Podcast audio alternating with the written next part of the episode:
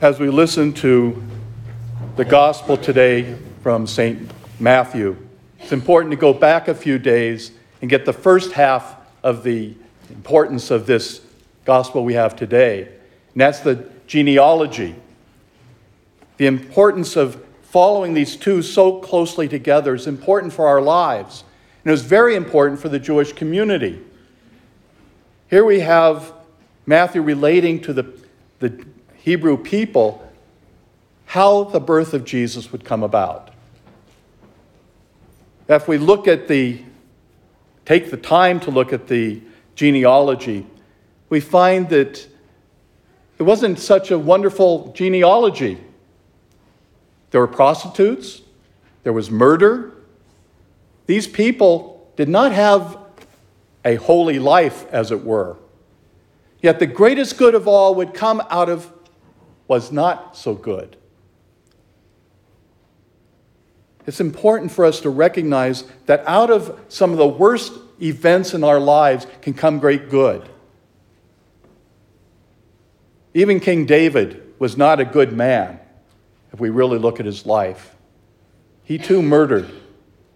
And yet God chose him to have this wonderful lineage that would come to our Savior. Sometimes we see things in our own lives that don't seem to be all that great. Yet when we take time to look back and we see that maybe it wasn't as bad as we thought, or maybe it's brought us to a new place that we had never thought of going in the first place. Such was the lineage of the Lord. It's wonderful to think about the gift of Saint Joseph.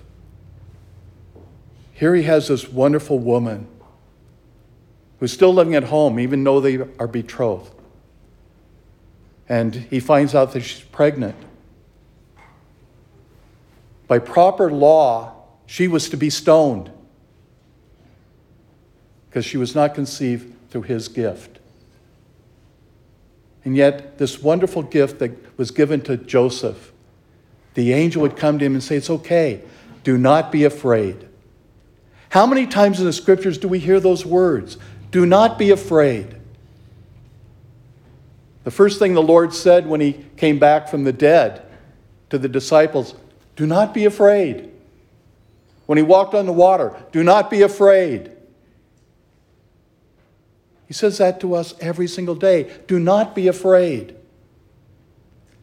Yet we have this terrible blindness to ourselves because we are afraid.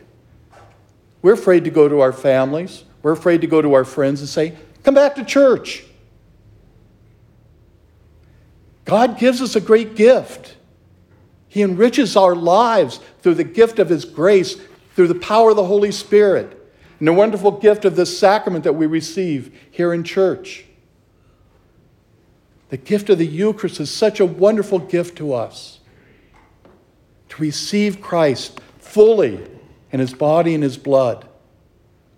He gives us the nourishment with, that we need not to be afraid. The gifts that we receive in baptism and confirmation where the Holy Spirit is given to us in a very unique and wonderful way. He gives us the grace that we need to live and sustain our lives. The incredible gift of the Eucharist that consistently moves us forward to receive Him in our very souls, to be able to reach out and touch the lives of our brothers and sisters. But to imagine what Joseph had to go through, thinking, well, I'll do something because I am a righteous man. I'm going to divorce her quietly so no one has to know. But then the remarkable gift of that, that angel that would come to him do not be afraid. Take Mary, because she is already conceived through the Holy Spirit. As we look back, we understand the Holy Spirit. But for him, it had to be a question what do you mean, the Holy Spirit? But he trusted.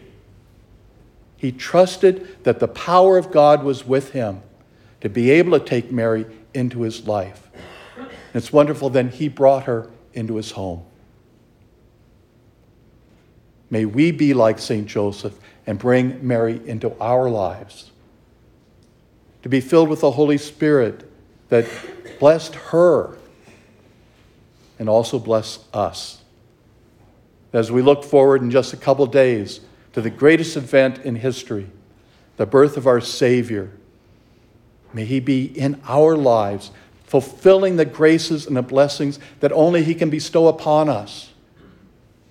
And to use that blessing for the greater good of the world, for the greater good of our families, our community, our very souls.